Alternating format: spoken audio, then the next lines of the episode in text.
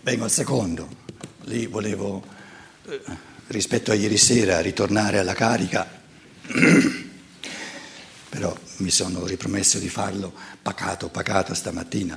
Eh, dom- essendo domenica mattina, scusate, voi venite qui, eh, eh siete appena usciti dalla chiesa, adesso eh, venite qui in, al teatro Oscar e volete sentire la seconda predica da me, no? Eh. Qualcuno ha detto di sì, eh? Ci prova. Dice, visto che quello lì le gode, le, le provocazioni. Allora, il secondo è la forza di non tollerare l'intolleranza. Allora, qui eh, cercherò di, di esprimere pensieri un po' fondamentali. Finché parliamo di tolleranza, vabbè, io picchio un po' su questa tolleranza, una categoria ben pensante, borghese, paternalistica, ti tollero, no? Però ci capiamo, via, tolleranza, perché ognuno sa, ognuno sa eh, cosa vuol dire che l'altro non mi tollera, sa quanto sia importante sentirsi tollerato, vuole essere tollerato così com'è, perché è così com'è. Invece questo secondo diventa più complessa la cosa, a livello di articolazione del pensiero diventa più complessa, perché la, mio, la mia argomentazione è questa, se tu tolleri la non tolleranza, non tolleri l'umano, tolleri che l'umano venga schiacciato. Quindi c'è una complicità.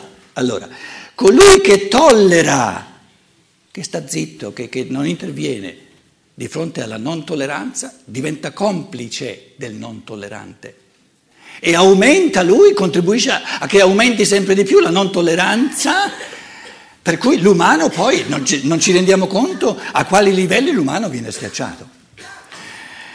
Adesso voi eh, mi chiederete, uh, dici Dici, dacci alcuni fenomeni fondamentali di, di, intolleranza in modo che io sappia che cosa non ho il diritto di tollerare. Nessuno ha il diritto di tollerare l'intolleranza. Ma tu dove la, vieni, la, la vedi l'intolleranza? Allora ve ne metto tre. Adesso non, non, non cadete giù da seggiolino. Eh? Uno, la scienza. L'intolleranza endemica, occulta, che quasi non se ne accorge nessuno, della scienza, il terrorismo della scienza. Poi vi analizzo per sommi capi, eh, se no dovreste darmi cinque ore e poi non torno in Germania, eh, sarebbe, sarebbe una cosa intollerante da parte vostra.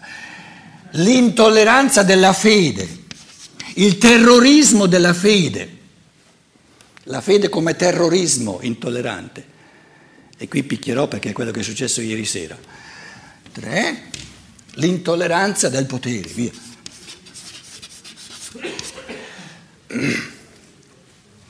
Lo scienziato eh, spirituale fa sempre triadi, la scienza è maggiormente il pensiero, la fede è maggiormente il cuore, il potere è maggiormente gli arti, insomma. Naturalmente potrete, potreste prendere altri fenomeni, prendo questi tre. La scienza, la scienza, eh, come dire, eh, impostasi culturalmente, la scienza materialistica, via. È un fenomeno di tale intolleranza che non tollera di essere messa in discussione. Due esempi, la, la, la medicina e la pedagogia. La medicina,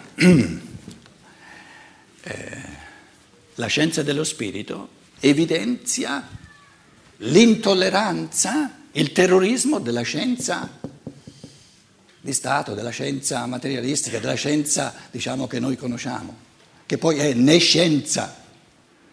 Questa scienza che è né scienza, è terroristica e si impone come, come eh, lei sa e tu non sai. Tu sai soltanto nella misura in cui ti adegui, ti accodi, eh, capito? De, e sei d'accordo con lo scienziato, altrimenti sei un, uno stupido. Allora, eh, porto esempi, no? Eh, prendiamo l'esempio del medium o del, del, del, del ehm, dell'ipnosi, il medium, oppure il sonnambulo. Il sonnambulo cammina di notte, la, la, la gravitazione è sparita, salta da un tetto all'altro, salti che da, da sveglio non farebbe mai. La scienza cosa ha da dire? non ne sa nulla. Perché la scienza dello spirito ti dice, guarda, tu puoi spiegare il fenomeno soltanto se sai cosa avviene nell'io, nello spirito di questo essere che, la, che, salta sui tetti, cosa avviene nel suo corpo astrale, nella sua anima se volete, cosa avviene nel suo corpo eterico e il risultato tu vedi soltanto come scienziato, conosci soltanto ciò che è fisicamente percepibile ma ciò che è fisicamente percepibile sono solo le conseguenze, gli effetti, i risultati, le cause sono tutte non fisicamente percepibili, sono nell'invisibile e tu di queste cause non sai nulla. La scienza dice sei matto te con la tua scienza dello spirito. Quindi noi abbiamo una scienza di potere no, terroristica, ma in assoluto, è una cosa, una cosa allucinante.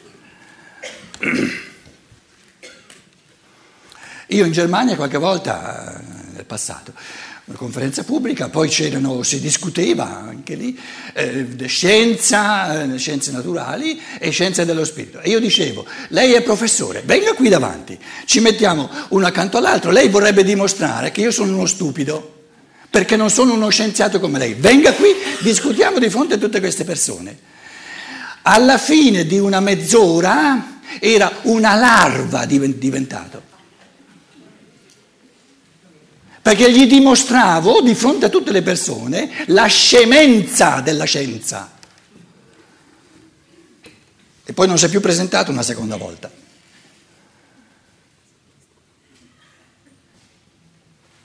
Pedagogia, pedagogia di Stato.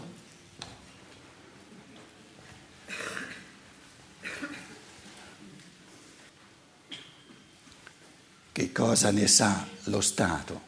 La scienza eh, invalsa, di quali forze, di quali realtà del bambino. Il bambino ha, avviene a scuola a sei anni, a sette anni. Che ne sa la scienza materialistica, pedagogia, pedagogia?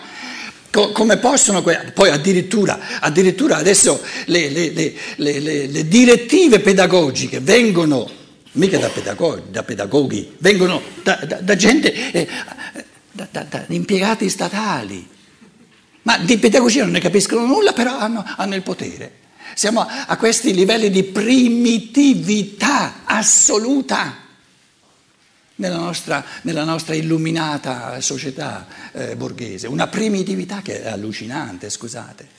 Che ne sa, ma neanche il pedagogo normale, senza un minimo di scienza dello spirito, che ne sa cosa avviene? Tutto non sa, neanche la Chiesa lo sa, che questo spirito si è creato lui, se l'ha cesellato, se lo, se, lo, se lo, è eh, proprio da scultore, se l'è fatto il corpo in tutti i minimi particolari, se l'è fatto lui, se l'è costruito lui. Adesso ci sta entrando per creare la coscienza ordinaria. Che ne sa la scienza, dello, la, la scienza normale, la pedagogia normale? dello spirito di questo bambino, dell'anima di questo bambino, del suo corpo eterico, di tutte le forze vitali, non ne sa nulla. E non mi venga a deridere la pedagogia steineriana, che ti dimostra di sapere molte più cose. E, e questa è la situazione che abbiamo. Quindi, quindi è, è importante che noi non tolleriamo l'intolleranza della scienza stabilita, bella. Se noi tolleriamo questa intolleranza, esponiamo tutti i nostri bambini, tutti i malati, tutta l'umanità a questo terrorismo che che, sprofonda l'umanità sempre di più nel materialismo, dove ci scanniamo a vicenda perché conosciamo soltanto il mondo materiale. Quindi è importantissimo la forza interiore di opporsi a questa intolleranza, a questo paternalismo, a questo terrorismo della scienza di potere. Siete una massa di imbecilli, va detto a tutti questi scienziati, perché lo siete realmente, oggettivamente. La scienza è una massa di nescienza, nel, nel modo reale della parola. E, e, e, se noi non troviamo la forza interiore di evidenziare queste cose, di non tollerare l'intolleranza, esponiamo l'umano a, sempre di più a, a, essere manipolato, a essere ricattato, a essere schiacciato e non abbiamo il diritto di farlo, saremo tutti a pagarne. Adesso arriva la seconda, la fede.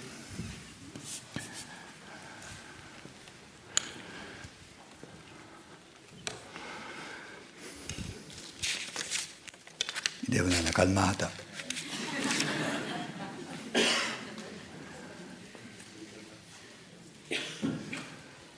Vi accennavo prima al missionarismo.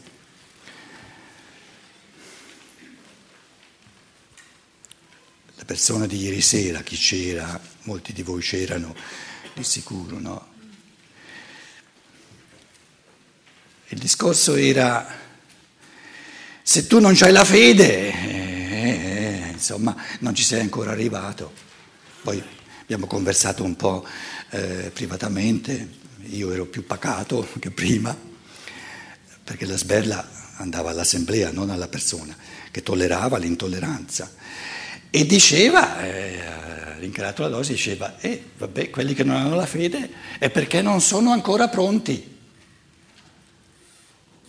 Questo è terrorismo, è terrorismo è intolleranza in assoluto, è, è, è, una, è una, discriminazione, è, è, razzismo. Ci sono due razze di esseri umani, quelli più evoluti perché hanno la fede e quelli meno evoluti perché non hanno la fede.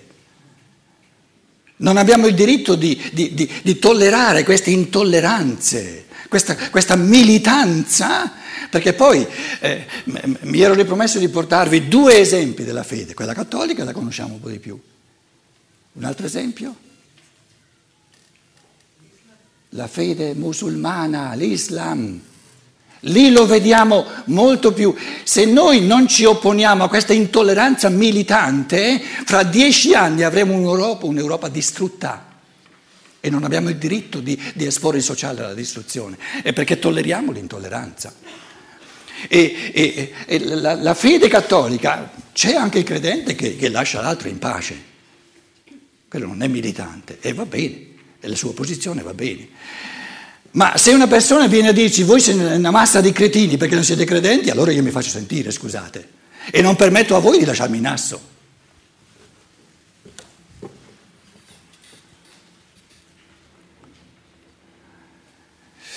Quindi ogni forma di dogmatismo, ogni forma di fanatismo è intolleranza perché, perché è aggressiva. Cioè, no, non dobbiamo sottovalutare l'aggressività di questo fedele che vuole, vuole eh, l'altro e non c'è ancora arrivato, lasciami in pace. Sei tu che non sei ancora arrivato alla, alla, alla, nella, nella situazione mentale del non credente. Purtroppo sei ancora nella situazione mentale del credente. Perché quando la mente va avanti, tutta questa credenza, tutta questa fede sparisce. Però non è giusto quello che sto dicendo, eh, perché sarebbe di nuovo una intolleranza all'opposto. Lo dico soltanto quando lui viene terroristicamente, militante, viene, viene in modo missionario, che, che fa, fanatico, dogmatico, totalitario. totalitario la, la tendenza della fede lo vediamo nell'Islam, del totalitarismo. O ti sottometti a Allah o non hai diritto di vivere. Importante capire queste cose e, e, e, farsi sentire. Perché se noi non difendiamo, se noi non abbiamo il coraggio di non tollerare l'intolleranza, questo tipo di intolleranza che è così subdola, così, così complessa anche da articolare a livello di coscienza, ci subisserà tutti, proprio tutti. non soltanto le due torri a Nuova York, adesso ne hanno costruite dieci. Gli americani, gli americani li acchiappiamo qui, al terzo. Allora,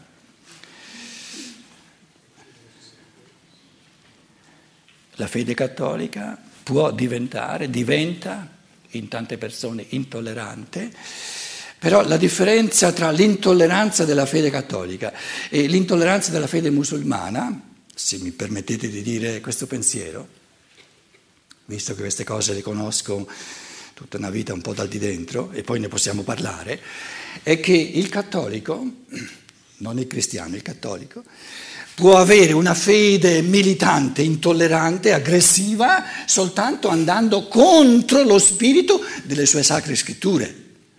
Perché le sue sacre scritture, che sono i Vangeli e non il Corano, parlano di una persona, chiamatela come volete, che si è fatto ammazzare, volentieri,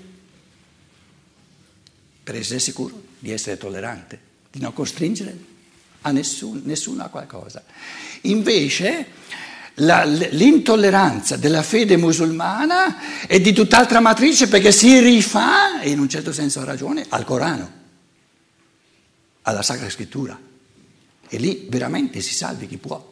Perché io al cattolico posso sempre dirgli, ieri qualcuno citava i Vangeli come se tutti fossimo, capito, eh, eh, Tommaso, la, la, l'apparizione a Tommaso, eccetera, eccetera. Però al cattolico posso dire, guarda che tu con questa fede militante vai contro lo spirito che, che parla nei Vangeli.